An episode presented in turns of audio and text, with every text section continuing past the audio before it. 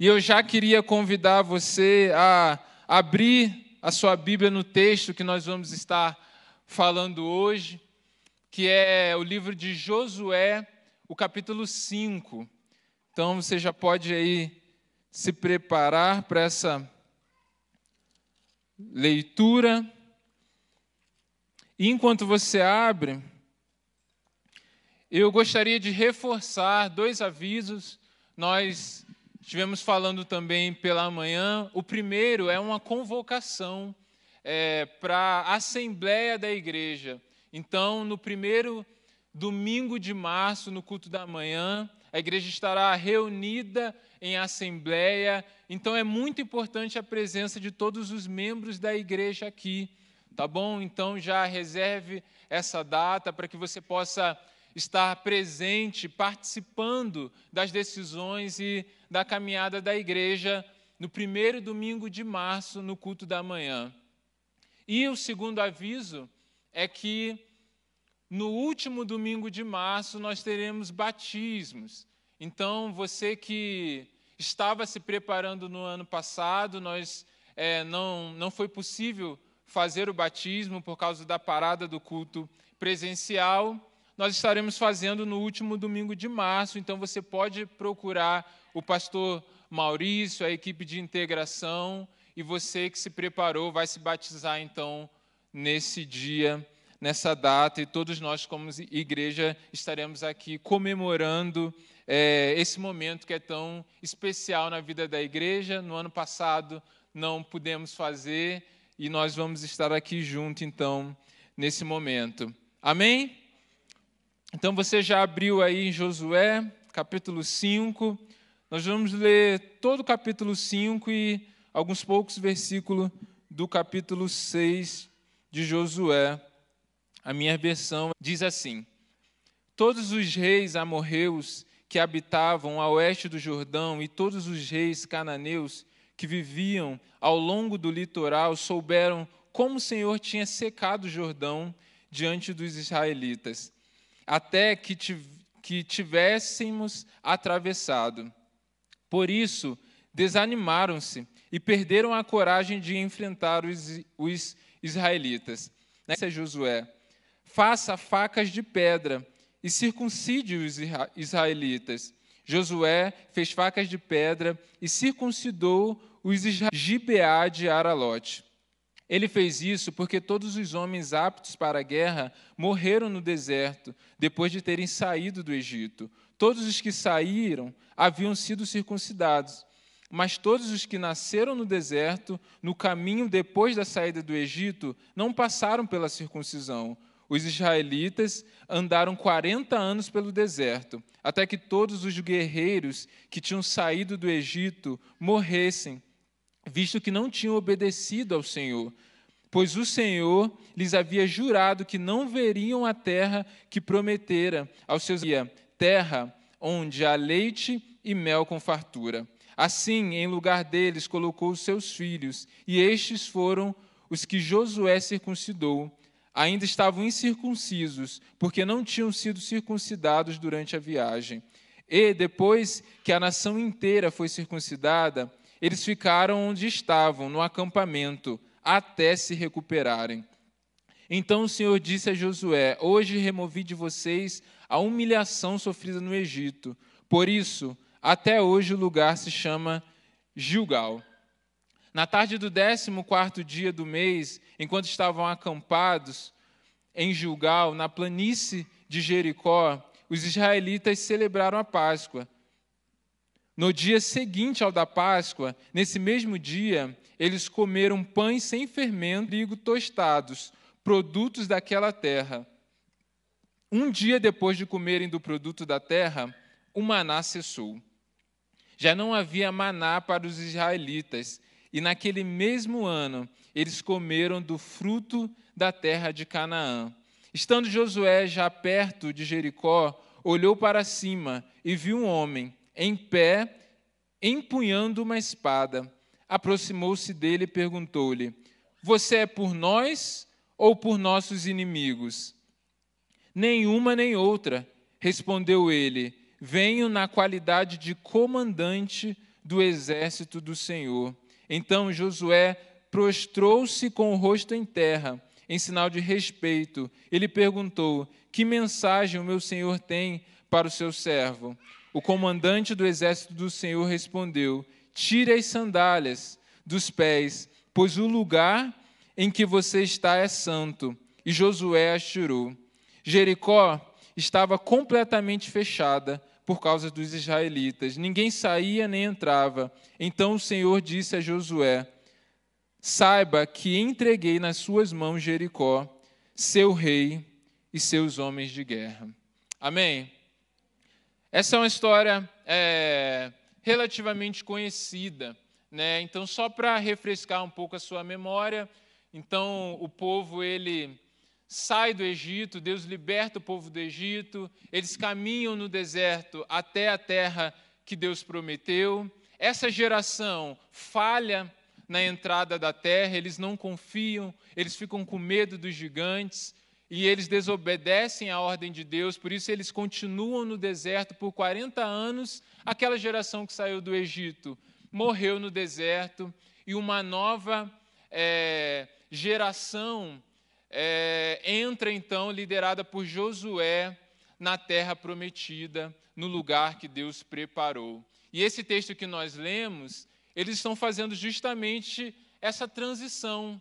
Eles estão saindo do deserto, Deus ele abre, né, seca o Jordão e eles atravessam. Os inimigos já já estão ali espiando esse esse mover de Deus na vida do povo e eles estão dando então os primeiros passos né, nessa nova terra, nesse, nesse novo lugar que Deus preparou a terra da promessa, a terra que mana leite e mel. E eu queria que nesse momento fazer um exercício com você bem rapidinho. Eu queria que todos aqui fechassem os olhos. Feche os olhos, que você focasse só na sua vida agora, porque eu quero te fazer algumas perguntas. Uh, quais os sonhos de Deus para o seu futuro? O que, que você crê que é um sonho de Deus para a sua vida? Que propósito Deus quer cumprir através de você? Que áreas específicas da sua vida você entende que Deus deseja é, transicionar para algo novo. Você entende assim que você precisa alcançar um novo nível. Pensou? Quais são as palavras que você já recebeu de Deus, que você tem na sua vida como promessa para o seu futuro também, para a sua caminhada, para a sua trajetória? Pronto já pode abrir os olhos, já pode olhar para mim. Esse aqui é um exercício porque toda vez que a gente lê a Bíblia, a gente entende que a Bíblia ela não é um livro é, de história qualquer, mas a Bíblia é o livro sobre a nossa história. E quando nós a lemos, né, principalmente os textos do Antigo Testamento, né, que faz mais tempo, é importante nós nos localizarmos. Entender que a história narrada aqui tem a ver com a minha história. Então, aonde eu estou aqui? O que que essas palavras, qual é o significado que isso tem para a minha vida? Então, aqui, dentro disso que nós vamos falar, nós somos esse povo de Deus. Nós somos essa nova geração que está entrando na terra prometida. E o que seria a terra prometida? Seria essas coisas que você pensou os sonhos de Deus, o propósito que Ele tem para a sua vida, as palavras proféticas, as promessas, é o novo de Deus, é o que está na sua frente, é aquilo que você tem expectativa em Deus para o seu amanhã. Então, isso nós estamos chamando de, de terra prometida, que é o propósito que Deus tem para você, para a sua frente. Quando eu falo para o seu futuro, eu não estou falando daqui a 10 anos, tá? Eu estou falando o futuro enquanto o próximo passo, aquilo que Deus está transicionando na sua vida. E todos nós temos áreas de nossas vidas é, específicas que estão sempre em transição, sempre em mudança, onde Deus está sempre nos desafiando a crescer. E isso que nós estamos chamando aqui de propósito. Quando você fechou seus olhos para imaginar, é um exercício de visualização. E visualizar por visualizar, Deus disse a Moisés: Você vai visualizar a terra da promessa. Mas Deus disse assim: Mas você não vai entrar. E essa é a grande chave daquilo que nós vamos falar hoje. O tema dessa mensagem é: prepare-se para viver o propósito de Deus. Você já visualizou algumas coisas que você pode chamar de propósito de Deus para a sua vida. E eu visualizei aqui também. Mas a verdade é que é possível termos propósitos de Deus no nosso caminho, na nossa trajetória, mas não conseguirmos viver de fato aquilo que Deus nos entregou, aquilo que Deus nos prometeu, aquilo que Deus quer que vivamos. E quando nós olhamos então para a vida de Josué, para essa nova geração que entra, está dando os primeiros passos, nós temos que olhar para essa geração que entrou, olhar como Deus se relacionou nesse momento de transição, como Deus, é, o que Deus pediu para essa geração, como eles responderam ao que Deus pediu, como Deus se revelou a eles, para que a gente possa então aplicar nas nossas vidas como ensinamentos, para que a gente possa sair da condição de visualizar o propósito e chegarmos de fato a viver os propósitos de Deus. Quem é que quer viver de fato o propósito de Deus? Quantos aqui creem que aquilo que você imaginou, aquilo que você sonhou, Deus pode cumprir na sua vida? Amém? Eu também creio nisso, é isso que eu desejo para mim, para a sua vida, para a vida da igreja, e eu creio que Deus vai falar então ao nosso coração nesse sentido. Então, a primeira coisa que nós vemos aqui claramente, que nós precisamos para romper, para transicionar de forma correta e avançarmos para viver os propósitos e as promessas de Deus, é um compromisso de obediência. Um comprometimento genuíno de obedecer. Você já vai entender do que eu estou falando. No capítulo 5, versículo 3, 2 e 3 que a gente leu, vai dizer assim: Naquela ocasião, o Senhor disse a Josué: Faça facas de pedra e circuncide os israelitas. Josué fez facas de pedra e circuncidou os israelitas em Gibeate Aralote. Então, o que, que Deus ele está ensinando aqui para o povo? Que, qual que é a intenção de Deus? Então, o povo que saiu do Egito tinha sido circuncidado, a geração que nasceu no deserto ainda não, e eles iam começar a possuir terras. Eles iam começar a conquistar lugares, eles iam começar a entrar em confronto com outros povos, com outras nações. E o objetivo de Deus ali era que eles assumissem uma renovação de aliança. Olha, vocês fazem a circuncisão e vocês se posicionam numa aliança comigo, dizendo que eu sou o Deus de vocês. Então, esse é o nível de comprometimento. Mas há algo aqui também que nós entendemos como Deus testando o quão eles estavam comprometidos realmente com obedecer a Deus. Sabe por quê? Porque naquele momento que eles estavam, estrategicamente falando, fazer a circuncisão não era uma boa ideia. Se a gente fosse usar aqui argumentos humanos, estratégias de guerra, nós entendemos que era um momento muito ruim para eles fazerem a circuncisão. Eu não sei se você sabe, mas a circuncisão era uma cirurgia feita no prepúcio do órgão genital masculino. E você viu ali que era com facas de pedra. Então não era nem facas de aço. Aquilo doía aquilo machucava, e eles precisariam ficar um tempo ainda, como diz aqui, para se recuperarem. Mas a questão era que os povos tinham visto eles atravessarem o Jordão e o que Deus tinha feito. Ou seja, já havia ali naquele lugar o quê? Uma tensão de guerra. O que, esse povo vai fazer? Esse povo está chegando aqui perto da nossa cidade, que no caso ali era Jericó. A cidade fechou, falou: fecha tudo. Então, quanto mais tempo passasse, para eles era pior.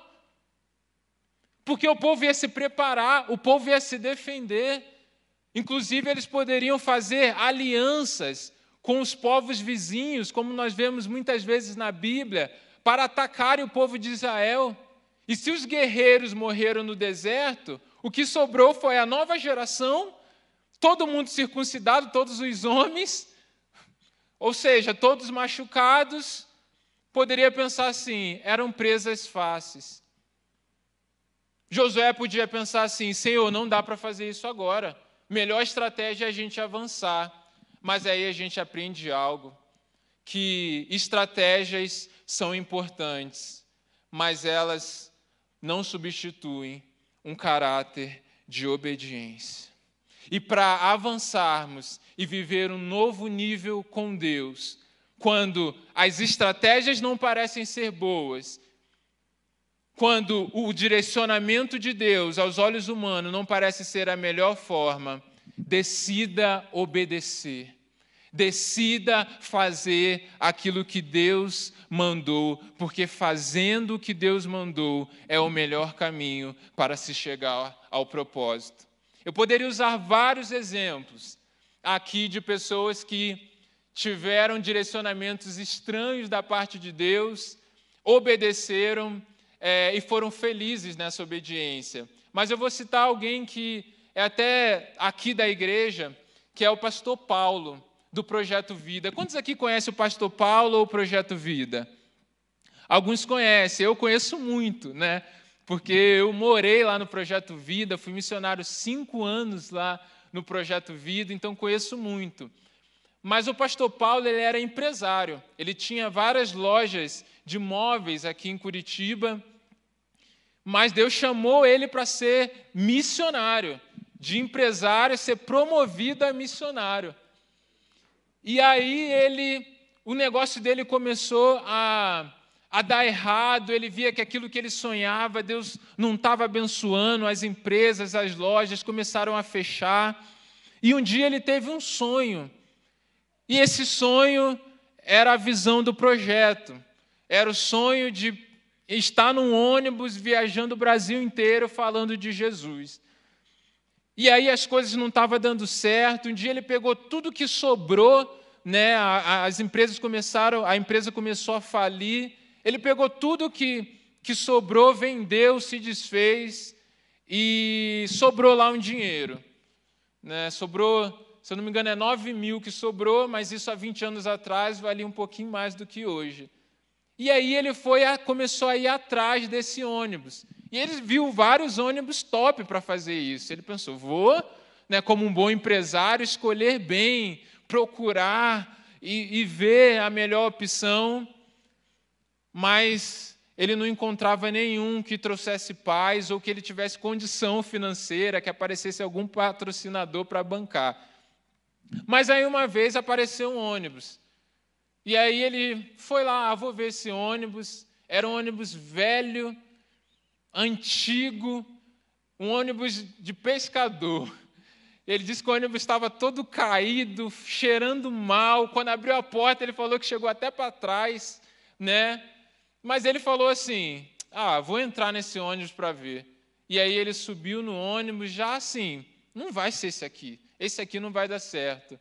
Mas quando ele chega, ele vê um detalhe lá no ônibus. E é um alçapão, uma abertura que tinha no teto do ônibus que subia para a parte de cima. E aí, quando ele viu aquela abertura lá, ele lembrou do sonho. Lembrou do sonho, porque no sonho que ele sonhou, o ônibus tinha essa abertura.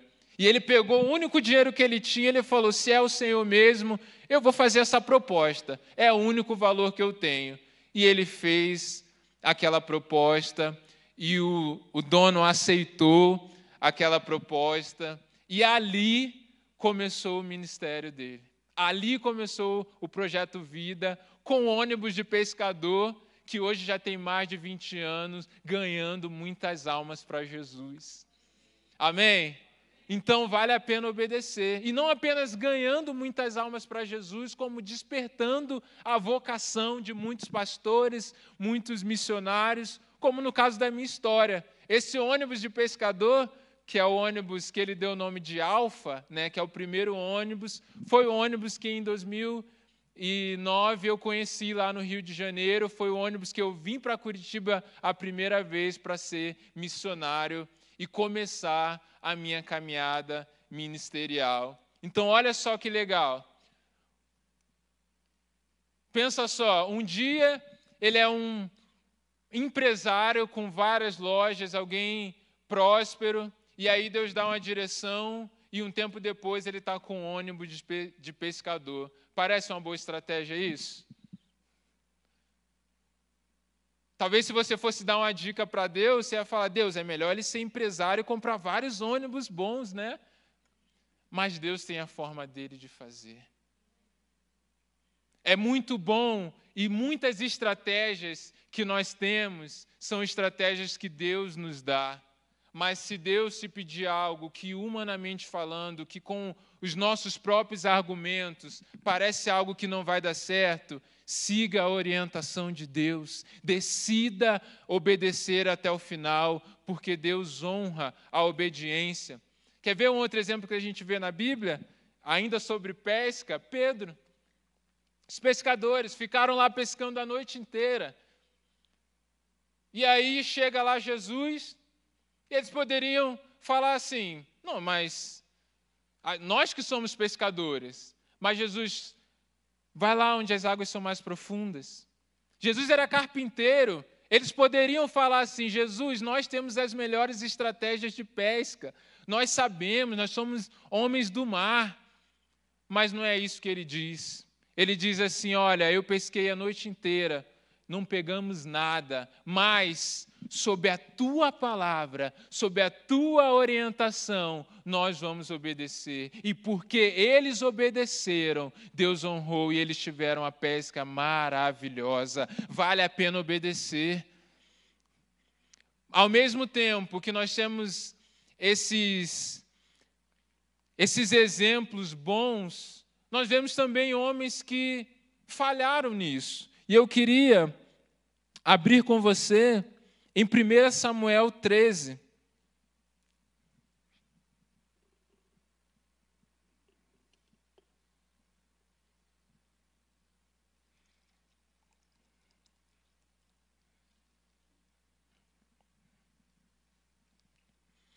A gente vai ler dois versículos rapidinho.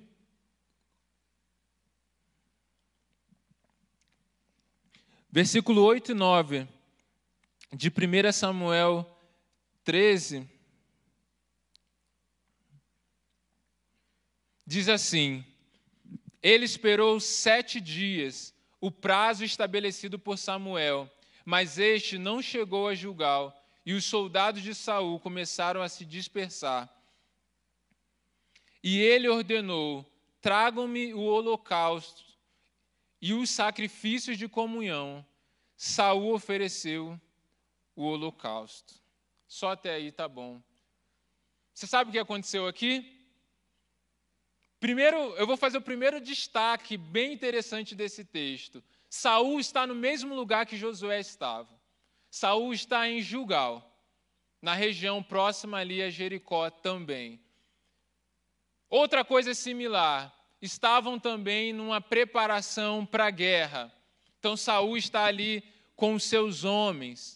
E Deus tinha dado uma ordem, ó, espera sete dias para que Samuel chegue e ofereça então o holocausto, faça o sacrifício, eu vou abençoar vocês nessa guerra. Mas, passa os sete dias, Saul estava com pressa, os seus homens estavam dispersando, entendendo que estava demorando, e ele oferece então o holocausto por si só. Imediatamente Samuel chega e ali Saul é reprovado por Deus. E por causa dessa atitude, todo o propósito que Deus tinha na vida de Saul começa a se perder. Por quê? Porque ele preferiu seguir a própria estratégia e desobedeceu a Deus.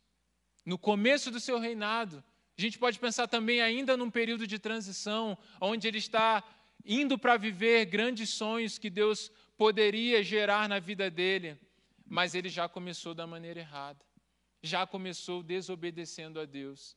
E quantas vezes nós não somos assim? Deus nos dá um direcionamento, Deus nos dá propósitos, sonhos, mas porque estamos ansiosos, estamos com pressa, nós acabamos nos precipitando em tomar atitudes que nós entendemos que da nossa forma é melhor e não conseguimos esperar em Deus. Quando muitas vezes Deus está testando a nossa fé, a nossa paciência, porque estratégias são descartáveis. Estratégias muitas vezes mudam dependendo do tempo, dependendo das circunstâncias. O próprio Deus, para vencer as guerras, usou diversas estratégias diferentes, diversos direcionamentos diferentes ao povo. Mas o Deus, a fidelidade a Deus é algo que precisa permanecer sempre. E não tem outro jeito, não tem nenhuma estratégia que possa te levar para o propósito de Deus melhor do que obedecer. Se a obediência não fizer, não te levar para o lugar que Deus preparou para você, nenhuma outra atitude te levará. Amém?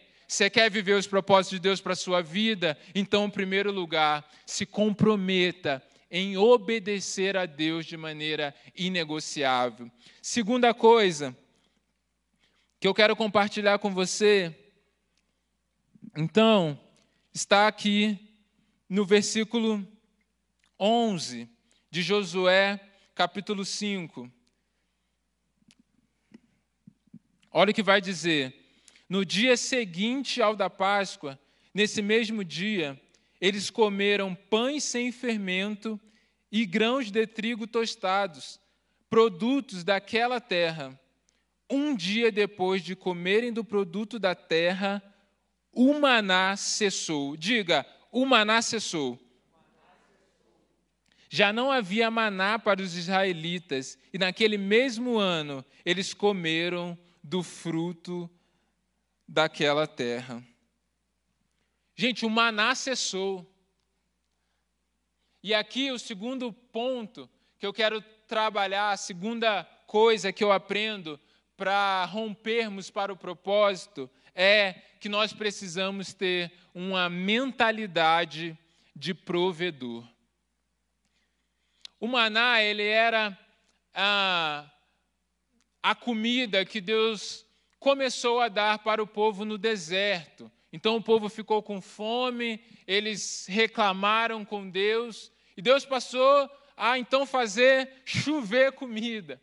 A comida descia do céu, Deus dava todos os dias o maná, né? na sexta-feira Deus dava mais, é, porque no sábado não tinha o maná, então era o único dia que eles podiam guardar o maná. Mas todo dia Deus dava o maná, se guardasse, salve esse dia, é, estragava. Então eles viviam essa provisão contínua de Deus na vida deles. Você já pensou isso? Que maravilhoso! Você vê esse milagre todos os dias. E ainda tem algo específico. Porque o povo, a geração que saiu do Egito, eles já tinham experimentado de comer outro tipo de comida, né? a comida, no caso, que eles tinham lá no Egito, e passaram a comer o maná. Mas essa geração que nasceu no, no deserto, eles não. Comida para eles era o maná. Eles só, só haviam comido isso, só conheciam essa comida essa forma de Deus prover. Então, quando eles chegam na terra e que eles passam a plantar e colher, aquilo ali foi um, revolução agrícola para eles, porque era tudo novo, é uma nova experiência. Mas o maná acabar não quer dizer que Deus parou de prover, não quer dizer que Deus parou de abençoar, quer dizer que Deus está dando a oportunidade para aquela nova geração não apenas receber o alimento, mas ser parte da provisão. Antes Deus abençoava enviando a comida, agora Deus abençoa a terra e eles podem plantar e colher os alimentos abençoados por Deus. Isso é maravilhoso. É verdade que em muitas fases das nossas vidas ou em algumas áreas, a gente tem fases que a gente só pode receber, que a gente não tem muito a dar, que a gente não consegue muito abençoar. Mas é interessante também que quando Deus ele começa a nos capacitar e a gente começa a crescer e a gente pode ser parte naquilo que Deus está fazendo. Um exemplo que a gente tem é, é a questão do casamento, né? Então, quando nós somos solteiros, quando ainda né, moramos com os nossos pais, a gente não precisa pagar nada. Né? Na maior parte da nossa vida, a gente come de graça, mora de graça, então não tem muitas despesas, né? Às vezes depois quando vai crescendo, que ainda mora na casa dos pais, alguns ainda conseguem ajudar com algo, mas é sempre bem pouco, né? É sempre a gente tem mais recebe do que dá. Mas aí depois quando você casa, Aí também você vê muito agir de Deus, recebe presente, né? As pessoas abençoam, Deus investe muito em casamento. Tenho certeza que você tem as suas experiências, eu tenho as minhas também, né? Você vive um, um maná de Deus mesmo nessa fase. E aí você vai para a lua de mel, você volta, mas aí passa o mês, o que acontece? Começa a chegar boleto. né? E aí você tem que romper realmente para uma nova fase, que é uma fase desafiadora, de maior responsabilidade, mas é muito bom. Você amadurece, você cresce, faz parte é, de um novo ciclo da vida.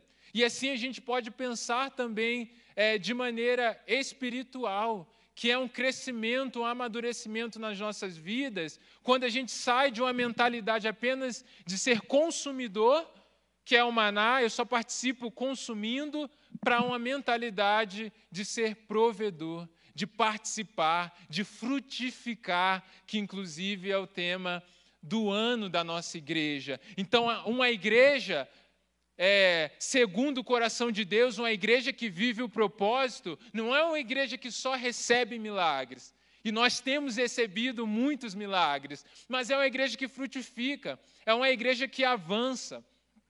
E algo importante também de a gente pensar: bom, mas o maná não já estava bom? O maná não, não já era a comida do céu? Né? Acho que Deus nem, nem precisava parar o maná. Porque será que a comida que, que a nova geração plantou e colheu, ela era melhor do que o maná vindo de Deus? Mas aí é que está. A questão não é que nós, que quando nós colocamos a mão, o, o alimento ou a provisão fica melhor do que aquilo que Deus faz. É que ser melhor não é o único propósito de Deus. Eu vou te dar um exemplo. É, o meu pai, ele é pedreiro. Então, é, desde criança, lá no Rio de Janeiro, eu gostava muito de ir é, nas obras, na construção, quando ele estava fazendo. Né? E o meu pai ele tem uma mão muito grossa. Né? Uma mão muito grossa, porque trabalho de pedreiro é um trabalho pesado.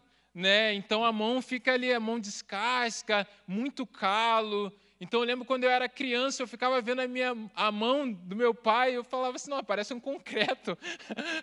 a mão dele, porque por causa de, de trabalho, né? por causa é, da profissão.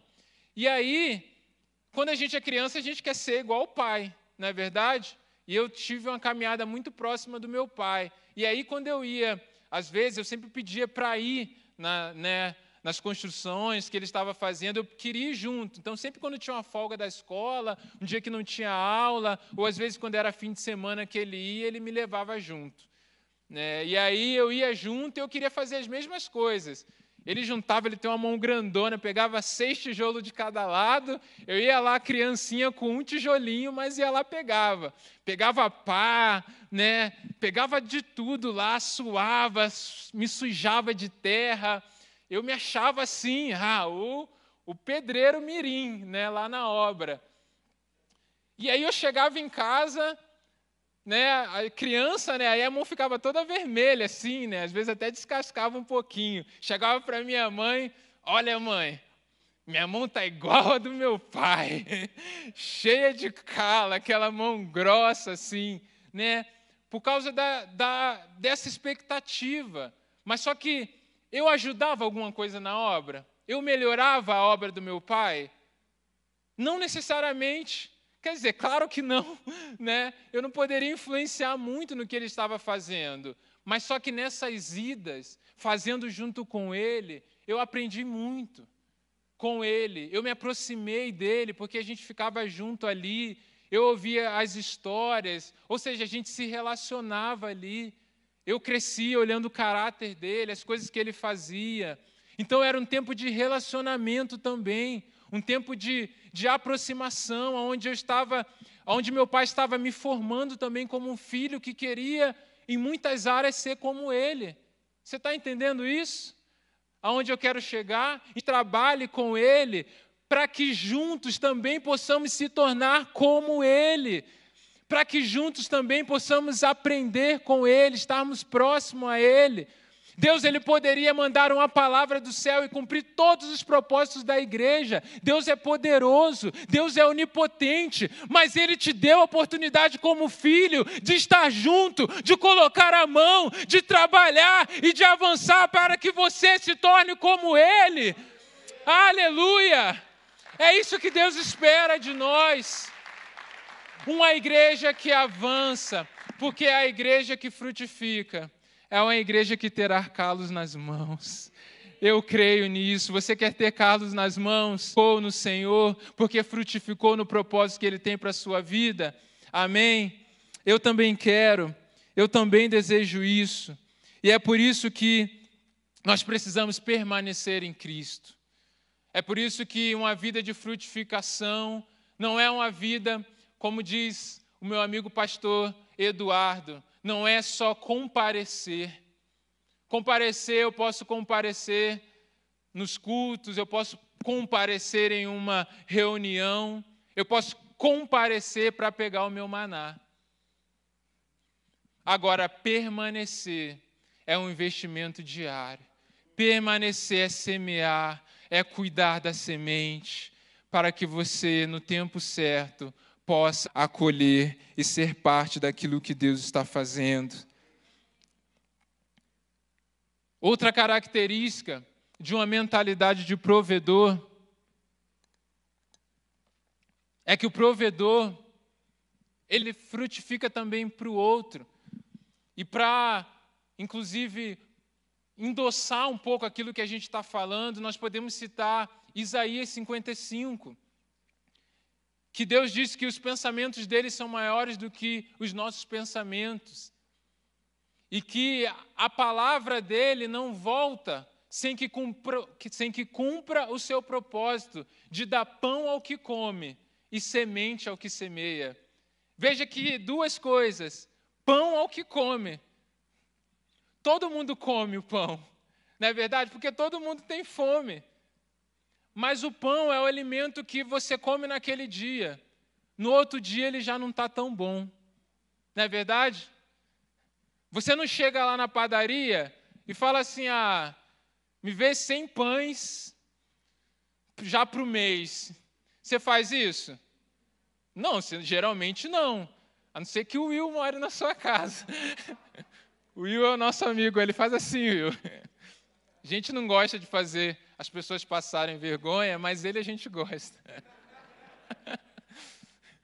mas a não ser que ele more lá na sua casa, você não precisa comprar 100 pães. Você vai comprar para aquele dia, porque é para consumir. Mas o texto diz que Deus cumpre o propósito de dar semente ao que semeia. Semente ao que semeia, ou seja, Deus dá também sementes para aquele que quer prover, para aquele que quer abençoar, para aquele que lança para um futuro que talvez ele mesmo não esteja lá, mas alguém vai colher, alguém vai ser abençoado. Então é uma visão para o outro também. A promessa da terra prometida foi dada primeiramente para Abraão. E você pode ler Abraão como um dos homens que recebeu palavras maravilhosas. Ó, conte aí as areias do mar. Imagine. Conte as estrelas do céu. Imagine se Deus fala isso para você. Conte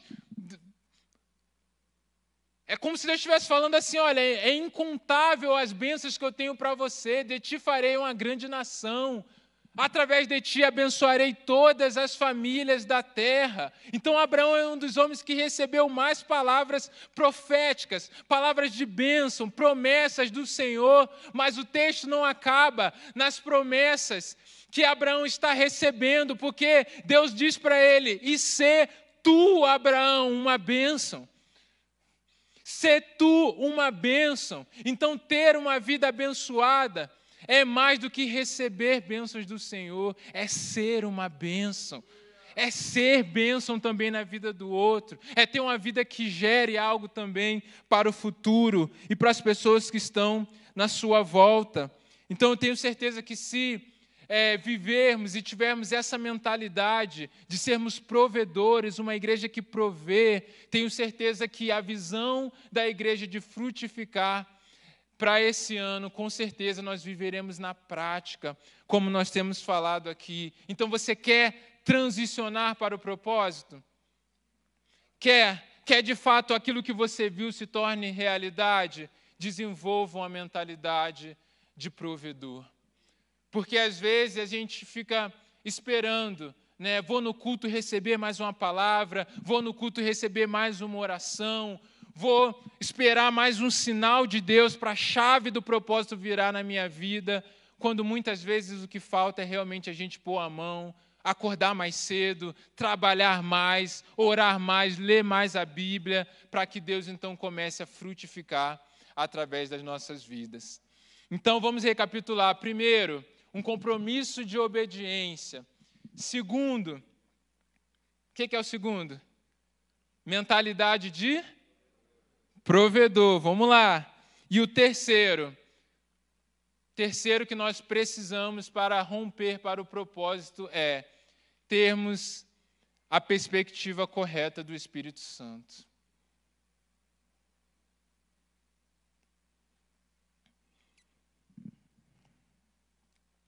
Termos uma perspectiva correta do Espírito Santo.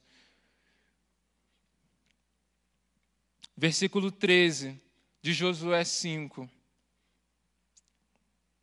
Diz assim: Estando Josué já perto de Jericó, olhou para cima e viu um homem em pé, empunhando uma espada. Aproximou-se dele e perguntou-lhe: Você é por nós ou por nossos inimigos? Nem uma coisa, nem outra, respondeu ele. Venho na qualidade de comandante do exército do Senhor.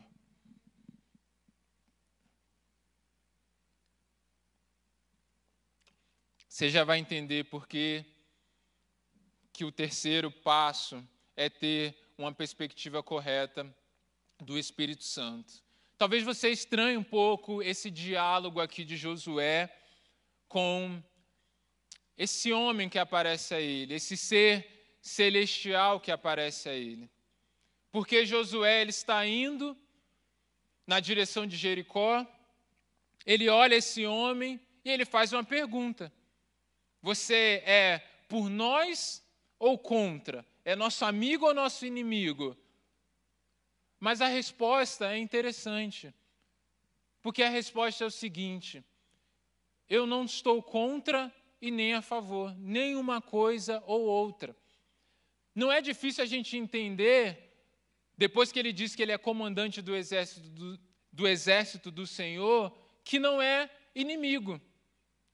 Mas por que, que ele não disse então que ele é a favor? Não, eu estou aqui a favor. Porque o que ele está querendo dizer, o que, que Deus está querendo dizer aqui a Josué é: a partir daqui não é você que guia, é eu que guio. A partir daqui não é eu que estou a favor de você, é você que está a favor de mim. Porque quem dá as direções, quem guia no propósito, quem capacita para o propósito, quem dá a garantia de que vocês vão vencer, sou eu. O propósito antes de ser seu é meu. E Josué, ele se prostra, ele entende que a partir dali era ele que estava a favor. E não o homem estava a favor dele. E aqui não é um homem qualquer. Aqui, quando diz comandante do exército do Senhor, quando Josué se prostra e ele diz: tire as sandálias, aqui representa uma manifestação do próprio Deus.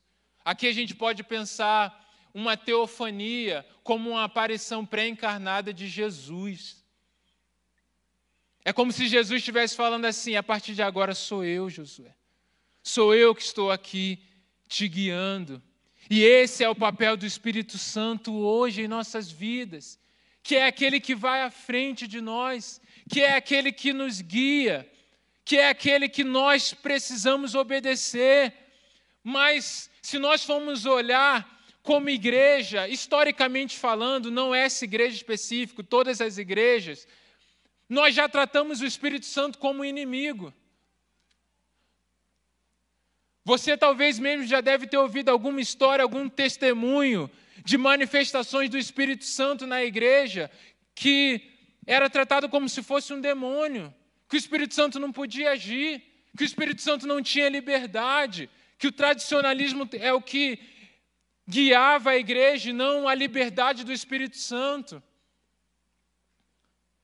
Mas muitas vezes também a igreja errou em querer ela controlar o Espírito Santo, em querer que o Espírito Santo apoiasse a causa, que na verdade era uma causa humana. E nós fazemos isso quando tentamos, a partir de comportamentos humanos, produzir uma falsa manifestação do Espírito Santo, quando na verdade é fogo estranho.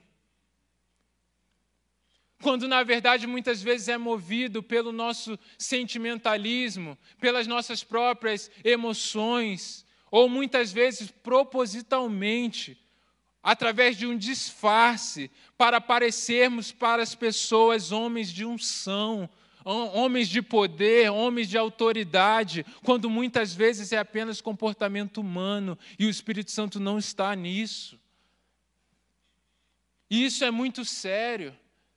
Mas o que Deus nos ensina é que nós é que precisamos seguir o Espírito Santo. Que nós que precisamos nos colocar diante dele. E para isso, nós não temos que fazer nenhuma coisa nem outra, nós precisamos ter a perspectiva correta dele, saber quem ele é, conhecer qual que é a obra dele, para que possamos então juntos cumprir aquilo que Deus quer. A antiga geração não entendeu isso. A antiga geração parou na visão dos gigantes. Eles olharam e viram: essa terra é terra de gigantes. As cidades são fortificadas, não vamos entrar. Foi esse o relatório da maioria dos espias. Não vamos entrar, não vale a pena. A perspectiva que eles tiveram dos desafios. Depois eles completam. Ele diz assim: nós éramos como gafanhotos aos olhos deles e aos nossos próprios olhos, ou seja, a perspectiva que eles tiveram dele mesmo. E eu digo para você, se olharmos na perspectiva que temos dos desafios e a perspectiva que temos de nós mesmos, nós não avançamos para o propósito. Nós não avançamos para o que Deus tem.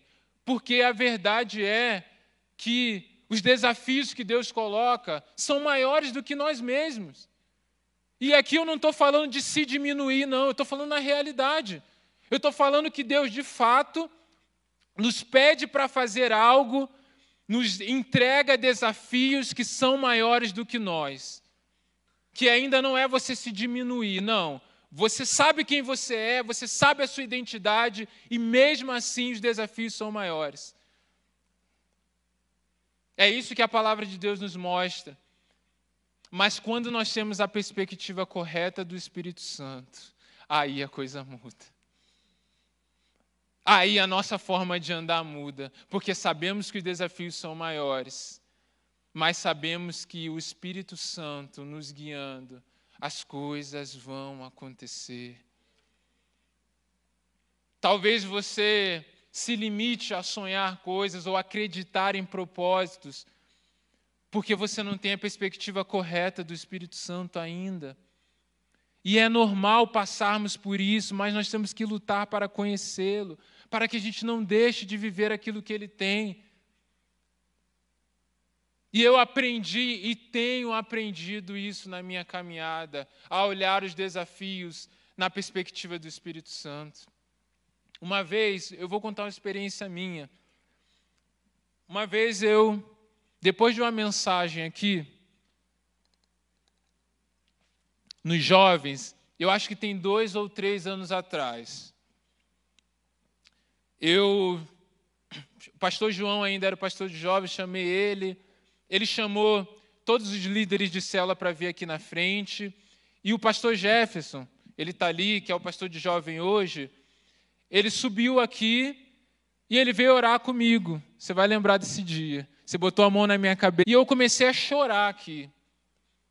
Porque o pastor Jefferson, ele orou assim.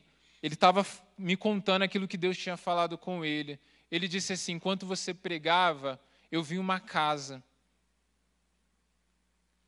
E de, de repente, sopra um vento. Começa a soprar nessa casa um vento muito forte, muito forte, que tomava aquele ambiente da casa. Foi isso só que ele falou, não falou mais nada, significado nem nada, mas eu entendi o que era e eu comecei a chorar quebrantado aqui. Mas o que isso significava para mim? Uma semana antes eu tinha viajado para PIB de Marília, um treinamento. E era uma época que eu estava sonhando mesmo. Sabe aquela época que você está sonhando, que você fala assim, cara, coisas grandes assim, coisas que Deus estava me dando, visões, e eu falava, Senhor, o que é isso? Mas eram coisas tão grandes, desafios que na época para mim eram coisas tão distantes que eu ficava com medo de acreditar. Eu ficava com medo de colocar o meu coração naquilo, com medo de me iludir e depois eu mesmo me frustrar no coração por ser coisa muito grande poderia não ser de Deus. Mas quando eu fui para essa viagem, eu fui eu, a Jaqueline, a gente não, tinha, não tínhamos ainda a Bianca, a palavra de Deus. E na volta dessa viagem, eu vim com a resposta. E no carro viajando, a gente estava conversando, e eu falei, amor, a palavra que Deus me deu nessa viagem como resposta está em João 3, que diz assim: O vento sopra onde quer, não se sabe de onde vem, não se sabe para onde vai, mas se ouve o seu som. Assim são aqueles que são nascidos. Doutrinariamente, teologicamente, a gente usa esse texto muito no contexto ali de um diálogo de salvação. A gente tem o significado do Espírito Santo como um vento nas músicas, no nosso falar muito por causa desse texto. E o que Deus aplicou na minha vida naquele dia é: quantas vezes você não sonhou com coisas grandes, mas a gente pensa assim, não, o Espírito Santo vai usar aquela pessoa. Tem outras pessoas que o Espírito Santo vai usar. Não, o Espírito Santo pode fazer grandes coisas, mas isso não é para mim. Quantas vezes nós declarando, não, mas o avivamento vai vir de tal igreja, não, mas vai vir de tal nação, vai vir de tal lugar. E nós começamos a projetar naquilo que humanamente nós estamos vendo, quem o Espírito Santo vai agir, como o Espírito Santo vai fazer, através de quem ele pode fazer. como se nós pudéssemos controlar o Espírito Santo, mas Jesus está ensinando para o vento só para onde quer. Não se pode controlar o vento, mas tem algo. Você sabe que é Ele, porque há um som. Você sabe que é o Espírito Santo, porque, embora não possa ser controlado, ele evidencia aquilo que ele está fazendo. Eu quero dizer algo para você aqui nessa noite. Esse Espírito Santo que um dia te chamou, esse Espírito Santo que um dia tirou você de uma vida de pecado, que te deu um propósito, que te deu uma vida com Ele, ele pode te encontrar aonde você está e te levar para o propósito que Ele tem para a sua vida, porque Ele só para onde quer.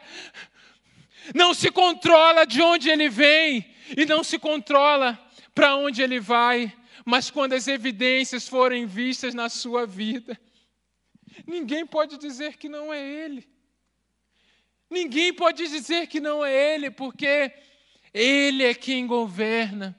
Ele é quem direciona. E isso ele quer também fazer na vida da igreja, direcionar, soprar para onde ele quer, para onde ele deseja. E o som é um testemunho, uma evidência de que ele é real e de que ele é quem governa a igreja. Assim foi com diversos homens de Deus que muitas vezes estavam desacreditados, muitas vezes estavam sozinhos em situações difíceis, mas que a palavra de Deus se cumpriu. Não foi assim com Elias? Elias diz: Eu já ouço barulho de chuva pesada. E aí ele fala: Manda o servo ir ver, olha lá se vai chover. Foi uma vez, nada. Foi a segunda, nada. Foi a terceira, nada. Na sétima vez ele diz: há uma nuvem do tamanho da mão de um homem. Primeiro Elias diz: vai vê. Depois ele diz: há uma nuvem do tamanho da mão de um homem, agora vai e fala. Fala lá, fala lá com Acabe. E terceiro ele diz: diga a Acabe, prepare-se. Se Deus te deu uma palavra, Ele diz agora para você: prepare-se. Prepare-se. Prepare-se, porque Deus é o Deus que pode fazer. Mas o problema é que muitas vezes as circunstâncias ficam difíceis, as coisas ficam difíceis e a gente para de ir lá ver. A gente não volta para ver aquela palavra, a gente não volta lá naquele propósito, a gente se esquece, segue, acha que não é de Deus por causa da perspectiva do desafio e por causa da perspectiva que temos de nós mesmos. E aí eu cito de novo o, o Isaías 55.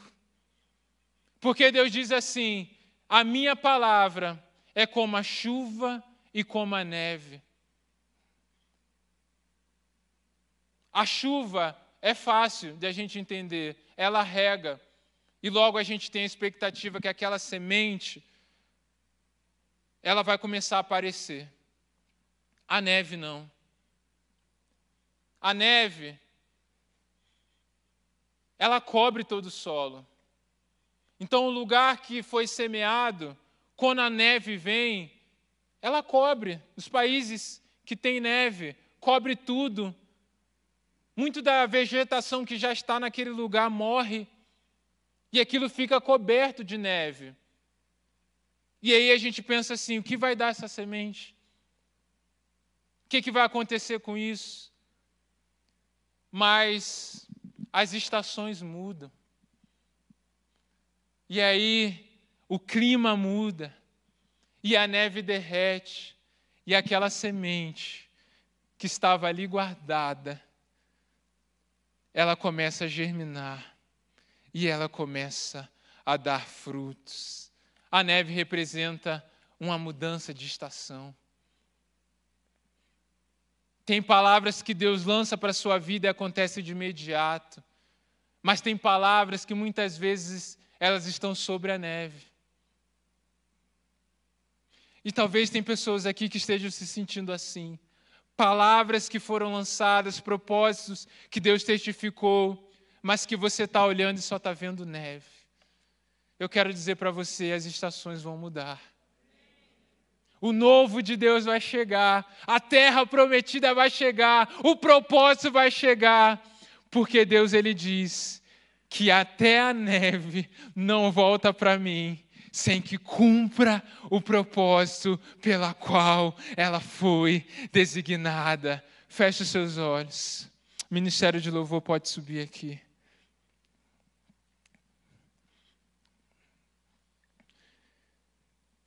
Eu queria que você realmente ficasse conectado totalmente, totalmente concentrado sobre aquilo que nós iniciamos aqui, os planos de Deus para a sua vida, os propósitos que Ele tem para você, aquilo que nós queremos viver como igreja. Porque se algo se perdeu, Deus está falando, vai lá e vê. Se em algum momento você sentiu que desviou do caminho para estratégias erradas, Deus diz: renove a aliança em um comprometimento de obediência comigo. Se talvez você se sinta muito passivo e você entende que Deus está te chamando para ser mais útil no reino, para trabalhar mais, para se voluntariar mais, para ser mais participativo na obra dele.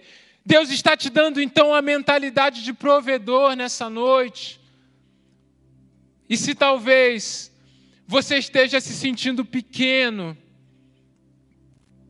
diante dele, se sentindo caído, falando: Senhor, eu realmente ainda não tenho convicção que o Senhor pode fazer grandes coisas através da minha vida, que eu posso viver grandes propósitos do Senhor. Hoje é o dia que Ele quer ajustar a visão que você tem do Espírito, do Espírito Santo. Ele quer te conectar com o Espírito Santo que vai te guiar em cada detalhe. Mas se você parar no gigante, você nem vai vê-lo porque só quem viu a manifestação de Deus, a revelação de Deus ali, foi a geração que atravessou o Jordão. A geração que parou no deserto, parou nos gigantes, não viu. Você precisa pisar na terra. Não adianta falarmos, Senhor, nós tomamos como nosso aonde colocarmos a planta dos nossos pés, se nós não estamos preparados para andar no lugar que Deus nos entregou. Então nessa noite, Deus ele quer falar com você.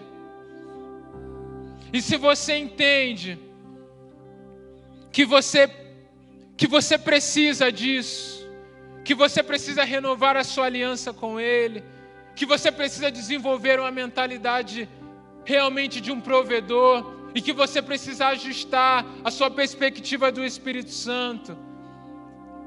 Qualquer uma dessas áreas, eu queria te convidar a você se ajoelhar no seu lugar. Fazendo aquilo que Josué fez. Josué se prostrou e ele tirou as sandálias. Você não precisa tirar os seus calçados aqui, mas se coloque numa posição de rendição, falando: Senhor, eu vou transicionar para o propósito. Eu não quero mais só visualizar, Chega de mais um ano, chega de mais uma temporada, chega de mais uma estação da minha vida de promessas que não se cumprem. Mas eu quero me conectar com o teu propósito e viver de fato aquilo que o Senhor preparou. Eu quero orar por você. Você que está na sua casa também faça isso. Se você está aqui, e talvez você nunca tenha conhecido esse Deus. Talvez você não saiba nem por que, que você está aqui nessa noite. Talvez você deseje entregar a sua vida a Jesus hoje, dizendo: A minha vida vai de mal a pior, eu não sou feliz. Mas hoje eu quero ter um encontro com esse Deus, com Jesus, aquele que morreu na cruz por você e ressuscitou, para que você tenha uma nova vida com Ele, para que você nasça de novo. Faça isso também. Se ajoelhe, se prostre diante dele. Porque eu tenho certeza que esse Deus cumpre a sua palavra, esse Deus cumpre propósitos, e Ele pode fazer isso na sua vida de maneira específica e na vida de todos nós como igreja de maneira geral. Nós vamos cantar uma música. E eu queria que de joelho você mesmo primeiramente orasse pela sua vida. Você dissesse a Ele aquilo que está no seu coração. E depois nós vamos orar, entregando esse tempo a Deus, juntos como igreja. Então, ore ao Senhor por um tempo, enquanto o ministério de louvor é, canta essa música, e depois nós vamos orar.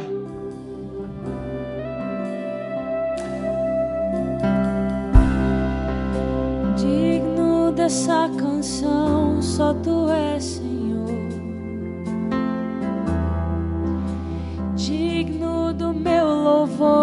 Só tu és Senhor. Digno da minha vida, tu és Senhor. Ou eu sou teu.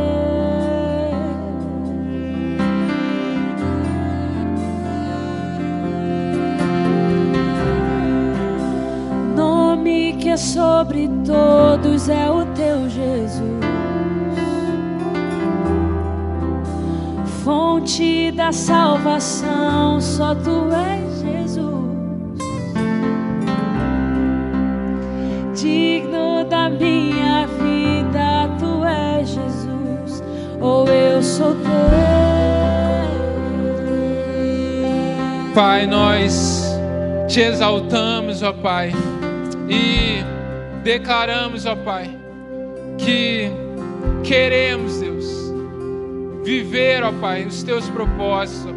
Não queremos parar no meio do caminho, não queremos errar na transição, mas queremos ser obedientes, ó Pai.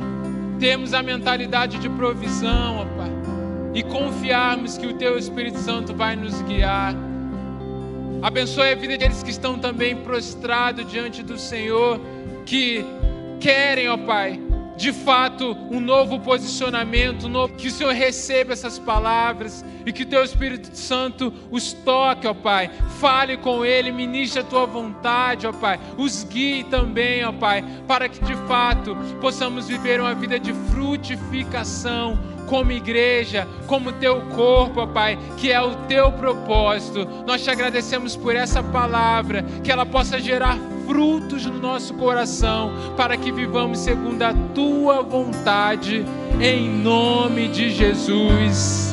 Amém. Glórias ao Senhor.